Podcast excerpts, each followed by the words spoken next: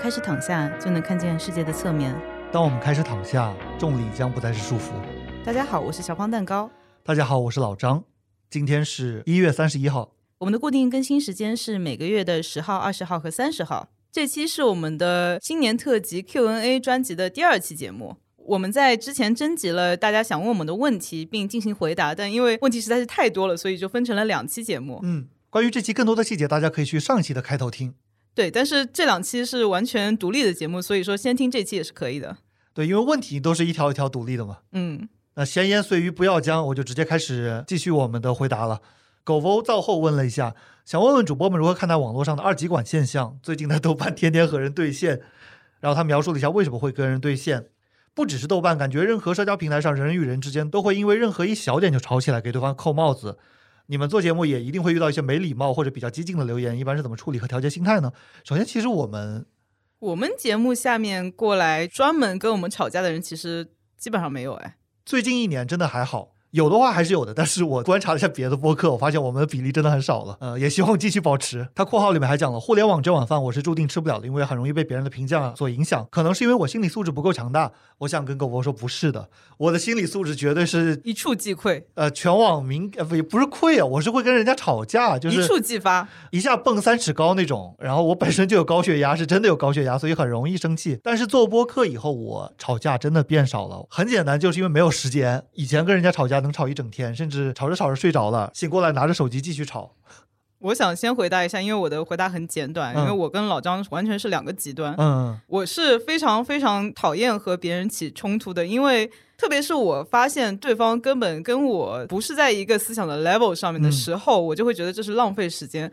同时，我是个非常懒的人，所以我的答案就是懒得跟人吵架，就不会吵起来。嗯，但是你知道吗？所有这种争吵都是对方也觉得他跟你不在一个 level 上，重置的想法，为什么我要关心呢？而且这种时候又没有蜻蜓队长出来裁判， 就是判断到底是谁负在谁的 level 上，到底这个问题是谁错的。而且很多问题就是没有答案的嘛，对吧？比如左派跟右派吵，那到底谁是对的呢？所以其实这个提问问我们可能问错对象了，因为一个是特别爱吵架的，一个是特别不爱吵架的。对，就是我回避问题，回避到什么程度？就是有时候我和老张，如果我觉得隐隐会有起争执的话，我就把嗯手机关掉，然后去做自己的事情，让双方都冷静一下。但是其实我跟你起争执的时候，我也会做出一个让步。但是我有一次发现小芳完全没有注意到，就是我会在讲了一堆很严肃的话以后，分享一个搞笑的东西给她。我真的没有注意到这件事情， 哦，我以为是这是一个让步的手势，可能你太含蓄了哈。不是因为你每天发太多东西过来，我嗯没有办法分辨他们到底是以什么意图发过来嗯的。我是一身含蓄的中国人呢。 但是这个问题提的很好的，因为你就发现，在播客里面人五人六的主播，私下里面也是会失态的。其实我会非常避免在我们自己的评论区里面产生一些争执，所以说有时候有一些大家的留言会产生问题的话，我就会选择不会去评论它，因为我嗯希望大家看到我们留言区还是一个比较开心的状态。尽量不要把戾气带到节目里面来嘛。嗯，包括我在节目里面讲的很多话，其实很克制的，很多意见我要强烈很多很多倍。所以，如果你听到我说不赞同什么什么的话，可能已经很 已经委婉的说法了。嗯 下一个问题是五届提出的，他也提了三个问题。第一个是问我们对二零二四年的展望，那我提一个很实在的数字，就是订阅破一万，哎然后收到商单，并且是我们想做的商单，对，如果听众朋友里面有想可要以介投放商单的，对，可可以以，介绍一下。对，是有个很优秀的节目。而且刚才老张说一万听众也是我想要的目标，而且我想要还有一个原因是因为小宇宙会给一万听众的人发一个牌子，哦，是吗？）。想要那个。下一个问题是对当前工作形势的思考（括号应届生如何找工作问错人了，不好意思，真的不好意思。 我也想说对不起，我们嗯给不出答案。所以大家对我们有很多幻想，你发现没有？嗯， 就觉得我们是很厉害的人，可能是什么？可能是我剪的太好了，把我们剪的特别的睿智。呃，听完 Q&A 全部都幻灭了。第三个问题是漫画或者番剧分享，呃，我的建议是直接去听普通玩家。 呃，by the way，我本来还在追《咒术回战》，我知道这个漫画原作有很多问题，但我追的是动画。我追这个动画的唯一原因是我想跟年轻人保持接触， 就我觉得。现在的新番我总得看一个吧，但是可能到前几个月我终于受不了了，我终于给他弃了，所以我现在什么都不看了。那至于为什么弃，应该不用我讲了吧？这个借鉴下下的罪恶真是罄竹难书啊！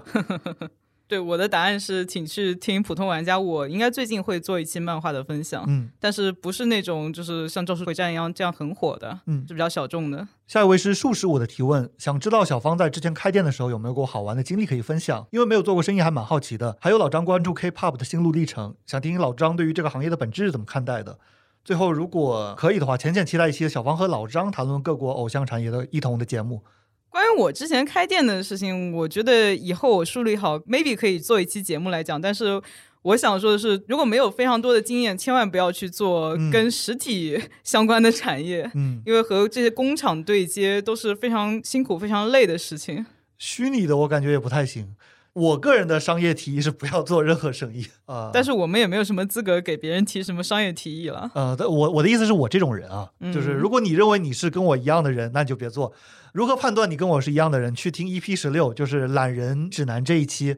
如果你听了特别能共情的话，那说明你跟我是一样的人。但如果你很有行动力，很有创业和经营的能力的话，那就去吧，放手干吧。因为其实说实话，实体经济就应该由你这样的人来做但我觉得大家在尝试之前也不知道自己到底有没有这个能力。啊。我知道没有，我没有。哦，OK， 关于关注 K-pop 的心路历程呢，其实我简单说一下吧。就首先在二零一四年的时候，EXID ，E 的哈尼有一支很出圈的直拍火了，甚至那支直拍就是直拍鼻祖。以前其实不流行这个形式的东西的。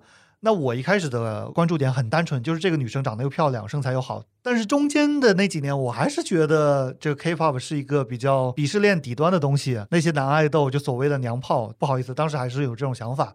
到二零一八年，EXID ，E 又出了一首歌叫《I Love You》，然后我就看了他们几场打歌。同时呢，那年有英雄联盟总决赛，田小娟作为 KDA 的成员，她表演了一个呃很有名的一首歌叫《Pop Star》。我当时正好是在做说唱，我就看到她是九八年的嘛，当时也就二十岁，但是在舞台上的那个气场，然后那个连珠炮似的 rap，然后当时正好我做了一年的说唱，我已经开始懈怠了，就从最初几个月每天都在写歌词，变成了后面就不出歌了。我被他鼓舞到了，立马就把笔捡起来写了好几首歌。当然，这个笔是虚拟的，我其实是在手机上面写的。嗯，所以引领我入门的算是 E EXID 和田小娟吧。但是其实我现在没有怎么关注女娃，甚至我也没有什么特别喜欢的团体，我只是对于整个产业比较了解而已。呃，树树，我还想问一下，你对 K-pop 这个产业有什么想法？对本质是有什么想法？没什么想法，我想法跟大家想的一样，就是资本主义剥削，然后有一定程度的去性化那些爱豆，然后贩卖恋爱幻想。有很多人都阐述过这方面的观点，我也没有什么独到的见解想要去添加的。关于期待我们讨论各国偶像产业的异同的节目，其实我的话是会在网上吃各种偶像团体的瓜，但是我绝对不听他们任何一 个作品。所以你是纯粹批判的，不是，我就是乐子人，我就是看嗯看笑话这样子。我是分开来的。我真的会去听歌、看舞台，我觉得这个艺术形式是有其独到之处的。它可能没有那么高雅，但它绝对不是说绣花枕头一包草。我觉得这个世界上有那么多种艺术形式，就是这种我不听也没什么问题了。那当然了，但是这种听了也问题不大，哎、是的，所以会不会做呢？看情况吧。 如果有大瓜的话，呃，都是这句话，看情况吧。我们我们有的时候会遭遇选题困难，但总的来说能讲的东西还是非常多的，所以暂时不用担心我们会 不做播客。是的，就讲也讲不完。呃，接下来就迎来了我们这位听众茅山道士的第九千代传人提出的很多问题，嗯我们一个一个讲。呃，可能也回答不了有些，我觉得，嗯呃，第一个是我自己一不开心就挂脸，我想成为一个喜怒不形于色的人，该从哪方面提升这一技能？我是一个喜怒非常形于色的人，所以推给你这个问题。我的答案就跟前面有一个问题的答案一样，就是你懒得生气 就不会。那你说明你血压不高啊？呃、我我这个确实没有，嗯，我确实没有高血压的症状。我可能没有跟大家讲过，我是天天吃降压药的。我不吃降压药的话，是高压一百五，低压九十，就算是医学上的高血压。然后可它是医学医学上的高血压跟心理上的这个容易生气，他们之间是有是有关联联吗，的，是有关联的。就首先你脸红脖子粗，这个是最具象的。不是厨子就是伙夫，不对不对，不是大款就是伙夫。嗯，呃，还有一个问题是，有些日常的恐惧症是不是必须得克服？比如我有尖嘴恐惧症，鸡和所有鸟类，甚至是狗、猴子类，我都很害怕。但好像这些动物很容易出现在日常生活中，我是不是得克服这些恐惧？我觉得如果你想克服的话，可以试一下脱敏疗法。比如说你有尖嘴恐惧症的话，你就从你觉得最不可怕的尖嘴的动物，比如说一个黄黄的毛茸茸的小鸡仔开始，或者你觉得有什么更加不可怕的尖嘴动物开始，然后一步一步的就看更可怕的动物。但是关于需不需要克服这些恐惧呢？就是我有个朋友，他是怕鸡，嗯他不看任何作品里出现鸡的画面。嗯我们一起去看电影的话，如果屏幕上出现鸡，他就要把眼睛闭上。但是这个对他生活好像也没有什么太大影响。嗯所以我觉得看你自己情况吧，但是如果你有比如说什么大米恐惧症的话，可能就需要去治一下，因为这个东西在日常生活中出现频率更高。大什么大米，啊？就 rice 对是吧对啊对我觉得鸡和猴子在日常生活中出现频率不是很高。对啊，如果不去景区的话，那就除非有些艺人去牵着猴子，by the way 那种也是动物虐待啊。然后鸡的话，去菜市场，可能农村的话会多一点。我觉得跟猫狗比起来的话，还是比较难以去预见的。然后其实我小时候是怕猫狗的，啊为什么？所以这个问题我是还挺有发言权的啊。猫没有那么怕，主要可能是怕狗，就关联着也就怕猫了吧。狗是因为被狗追过其实我的朋友怕鸡也是因为小时候被很凶猛的鸡嗯啊，追过而且还有那种大白鹅。啊，在那下个面很凶的。嗯，战斗力也很强。然后我并没有刻意的去克服这个恐惧，我就看到别人牵着狗，然后害怕一下就过去了。我觉得恐惧其实是人体的一种保护机嗯制吧，所以如果这个恐惧并没有非常影响到你日常生活，你就让它去吧。然后直到一四年我在美国合租的时候，室友捡到了流浪猫，半夜会把尾巴伸到我的门下面，我门是关着的嘛，它把尾巴伸进来就摇晃摇晃，响尾蛇啊，我就把它放进来，然后它就跳到我的床上，然后我就慢慢的就接受了猫这种生物，然后可能因为喜欢猫，我就爱屋及乌又喜欢狗了。我觉得你这种话可能同时得罪了猫党和狗党。为什么 Anyway， 为什么？就是因为他们会觉得这是两种完全不一样的生物啊。啊，不是，是我觉得都是毛茸茸的小动物，然后都是人类的好伴侣。就其实我之前对于它的恐惧，很多是来自于未知，也是对于狂犬病的过分的担心。我在城市里看到狗是不会有任何恐惧的，因为我相信他们的主人能把它牵好。但但是是，很多人不签呢，嗯，那至少他们也打了疫 苗。在如果在乡村里的话，我可能会有点害怕，因为他们都是散养的嘛。嗯，甚至它可能会和野生动物有接触，所以如果它咬你的话，可能会有狂犬病。偷偷跟你说，那些不牵狗的，也是不打疫苗的那群人。毛山道士的下一个问题，我觉得是我们两个人回答不了的。他问怎么样确定自己的性取向，以及它是阶段性的吗？还有就是不由得 T 是怎么样的？呃，我先回答一下，我觉得我们两个直人是没有办法回答这种问题的，怎么说都是错、啊。如果有人觉得可以回答的话，请 LGBTQ plus 朋友可以在评论区帮忙回答一下。嗯，是在三十八期的置顶评论里面跟他交流，底下还问了就是怎么判断哪个明星是直是弯，这个我真的。一是前面小芳说了我们俩是直人，第二是我是真的不懂，我是真的一点都不懂。他后面还有两个问题是：海王上岸是玩累了还是遇到真命了呢？我的意见是不要相信，不管就算是真的也不用相信他，他活该。 呃，我我想说的是，不要去垃圾桶里捡对象。对，然后还有一个问题是主播有没有当小丑的经历？想听，嘿嘿。他说的小丑应该是就感情中的这种对小丑吧，就是小丑竟是我自己，对我太多了，我我甚至可以专门出一期。就是老张小丑记。呃，但是我不想做这种内容。就之前我们有聊，我们要不要再做一期讲 dating 的？但是如果讲的话，就只能讲我，因为小方是他不用这种 dating 软件的，嗯那我觉得不太好，因为都是男的在讲，所以算了吧。 嗯，看看听众有没有兴趣吧。 不不不，我的想法是再找一个也有小丑经历的人。虽然这么说可能对人家很不好啊，就是最好还是女嘉宾。其实我们这只有女嘉宾了，现在对，其实我们是有在很努力的控制我们节目的含男量的，对，尽量控制在老张一个。确实确实，而且我一个话就够多了。呃，毛山道士的下一个问题，他问题很长，但是我直接说一下总结。他想问一下我怎么和异性保持关系，and 问问老张用男生的视角帮他分析一下。就是简单来说，就是他和他的异性友人总是会突然的断联。我觉得首先我们现在很多女生都讲，就其实不需要异性的关系，无论是恋爱关系还是朋友关系，其实都不是必要的。我同意这个观点。对，老张把我要说的话说掉了，但是我可以再补充一下，就是我也觉得没有必要在工作之外和异性保持关系。这里我说的没有必要是，就是本来没有异性朋友，但是你觉得你需要有异性朋友，嗯你就去硬找不一用个。对，呃，话又说回来，你这个世界上不同性别的人是占一半的，所以肯定异性里面也有你想跟他沟通理解。就比如说我和老张就是异性的朋友，我的建议就是不要把他当做异性，就是当做一个普通的人，或者是 说是普通的萝卜白菜。这是一个人嘛。对啊，然后我有很多的异性朋友，但我觉得我是主动提供给大家我这个朋友，就是我有很多的情绪价值，我很搞笑，然后我懂得也挺多的，大家是愿意跟我做朋友的。那如果这个异性他对你又不好，然后他又没有这些价值的话，你就不用去找他当朋友。我是觉得他的问题其实是要分两点，就是一个是如何和异性保持联系，第二个是如何不跟异性失去失联联系。嗯对，但是我觉得这件事情其实跟异不异性没有关系，是跟你和朋友之间的关系对。比如说你做了什么让朋友没有办法和你保持很好的关系，或者说朋友做了什么，这个其实跟性别没有太大的关系啊。而且人走着走着就会走散的是的，啊、我觉得无论是同性朋友还是异性朋友，就是你交友之中保持一颗真诚的心，做好自己。其他如果对方做了什么对不起你的事情，那你也是问心无愧的。而且在我们这个社会中，很多男的他就不是个好东西啊。而且我觉得有很多女性可能因为自己道德感比较强，所以一般出现的情况都会先从自对己身上找问题，对对对但有可能真的问题就在别人身上。 Cosmos 问，想知道主播们的 MBTI，我们其实之前讲过的，我是 INTP。我是在 INTP 和 INFP 中间反复横跳，就我两种都做出来过。但是我现在已经不相信问卷，更别说相信 MBTI 好了，好好好，啊 啊因为之前好被那个问卷伤害过了。这个你也反复表达过。真的很愤慨，就是辛辛苦苦做出来，做不出结果。下一个问题是来自我们的尊贵的收听超过一百小时的听众超能力是吃，他提了五个问题。第一个是想问两位主播最初想做这个播客的初衷是什么？这个刚才回答过了，嗯但是后面有一个说做到现在心态有改变吗？做到现在心态是有改变的，因为一开始没有听众的时候，只是想输出，就是我有东西要讲，我一定要讲。但是现在的话，有一份责任感，是真的， 是真的，对大家的责任感，就是我要把这个节目做好。因为确实有很多听众很信任我们，也在评论里面表达过，不能浪费大家听我们播客的时间，嗯，我也差不多。呃，下一个问题是做播客当中最困难和最开心的时刻分别是什么？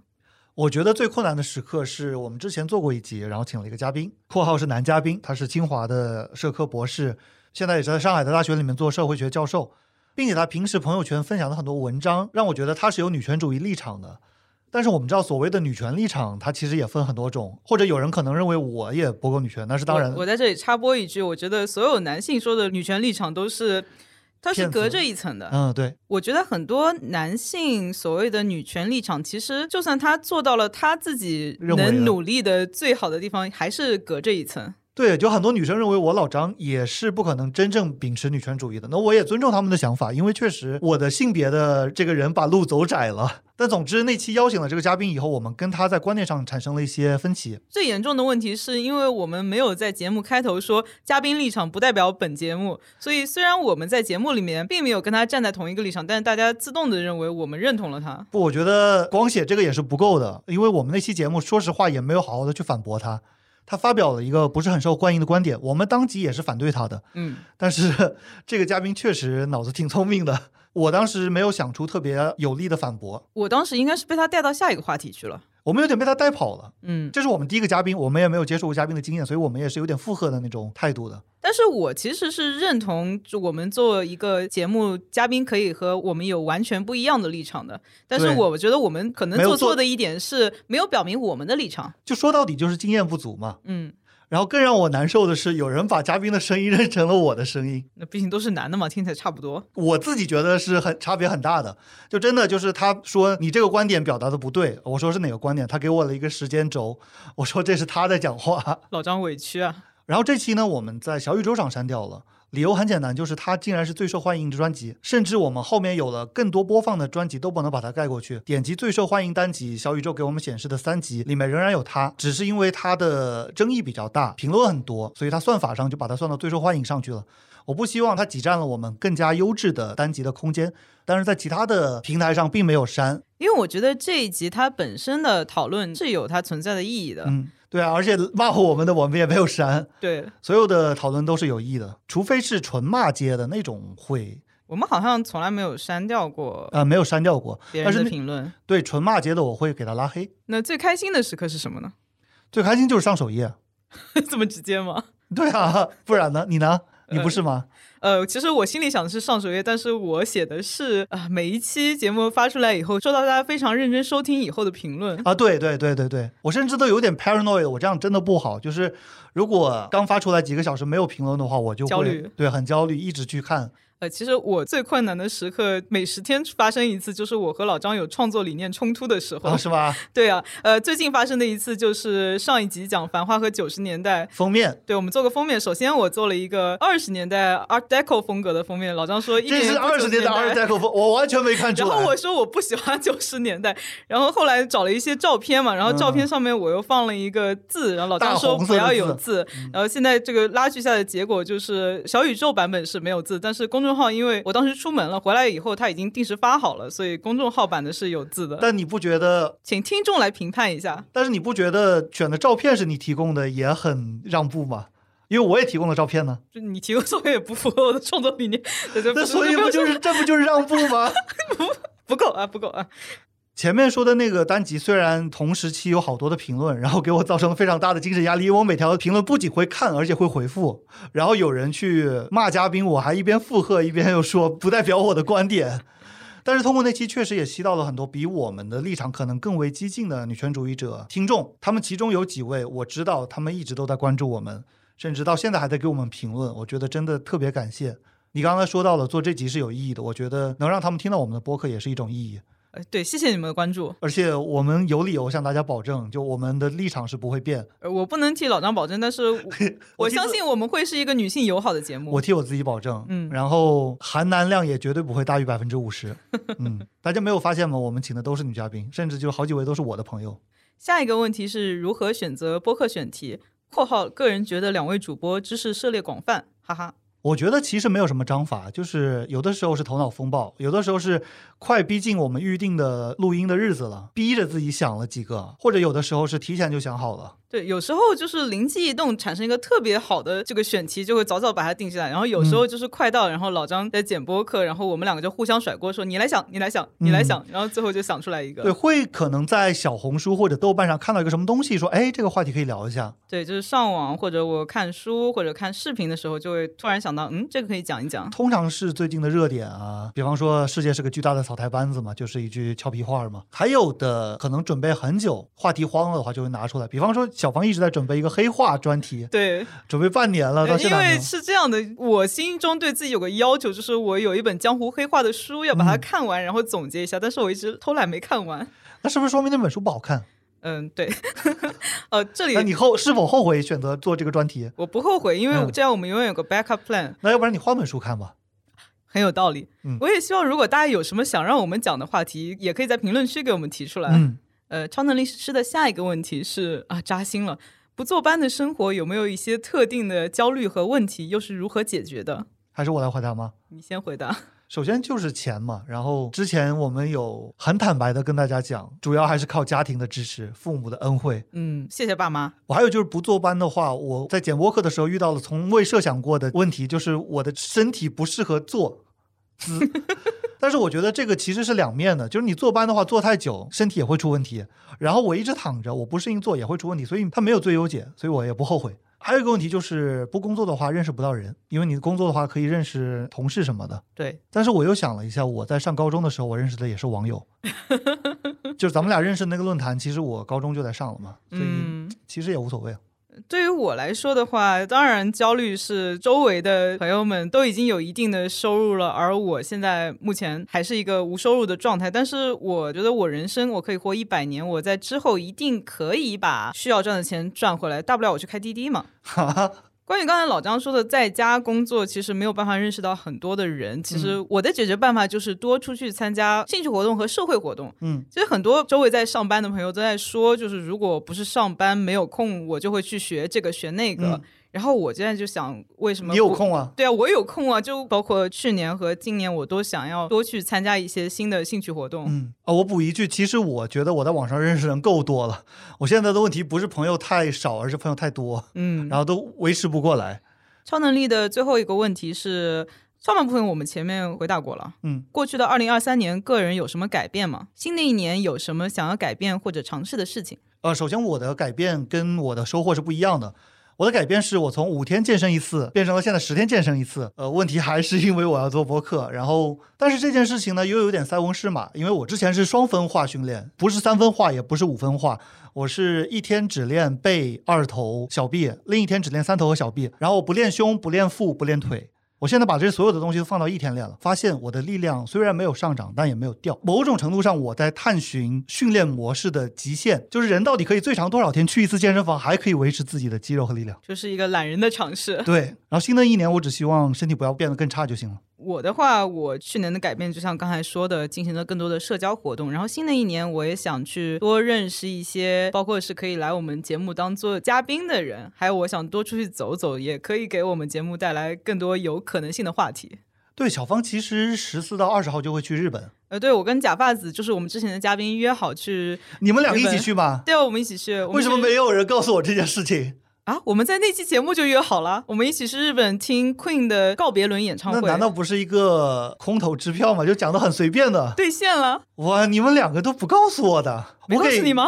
我给小胖子分享可爱的东西，他都不回的，呃 真的就所是以伤心了，伤心了。我带来的朋友，然后被 你给啊，没关系，没关系，没关呃，系。所以回来以后，有可能我和假发子再会来做一期节目这样子。嗯下一个问题是，居士问老张不上班如何处理个人财务问题？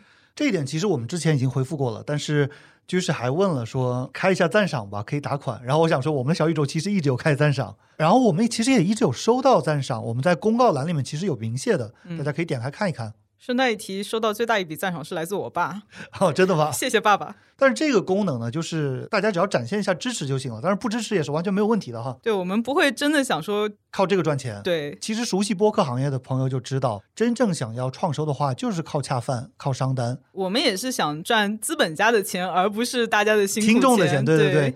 所以我们如果没有能够盈利的话，绝对不是因为大家给我们赞赏不够，而是因为我们没有去洽谈，或者说我太高冷，然后来一个我就退一个，来一个我就退一个。 你也知道啊，我当然知道，我又不是傻子。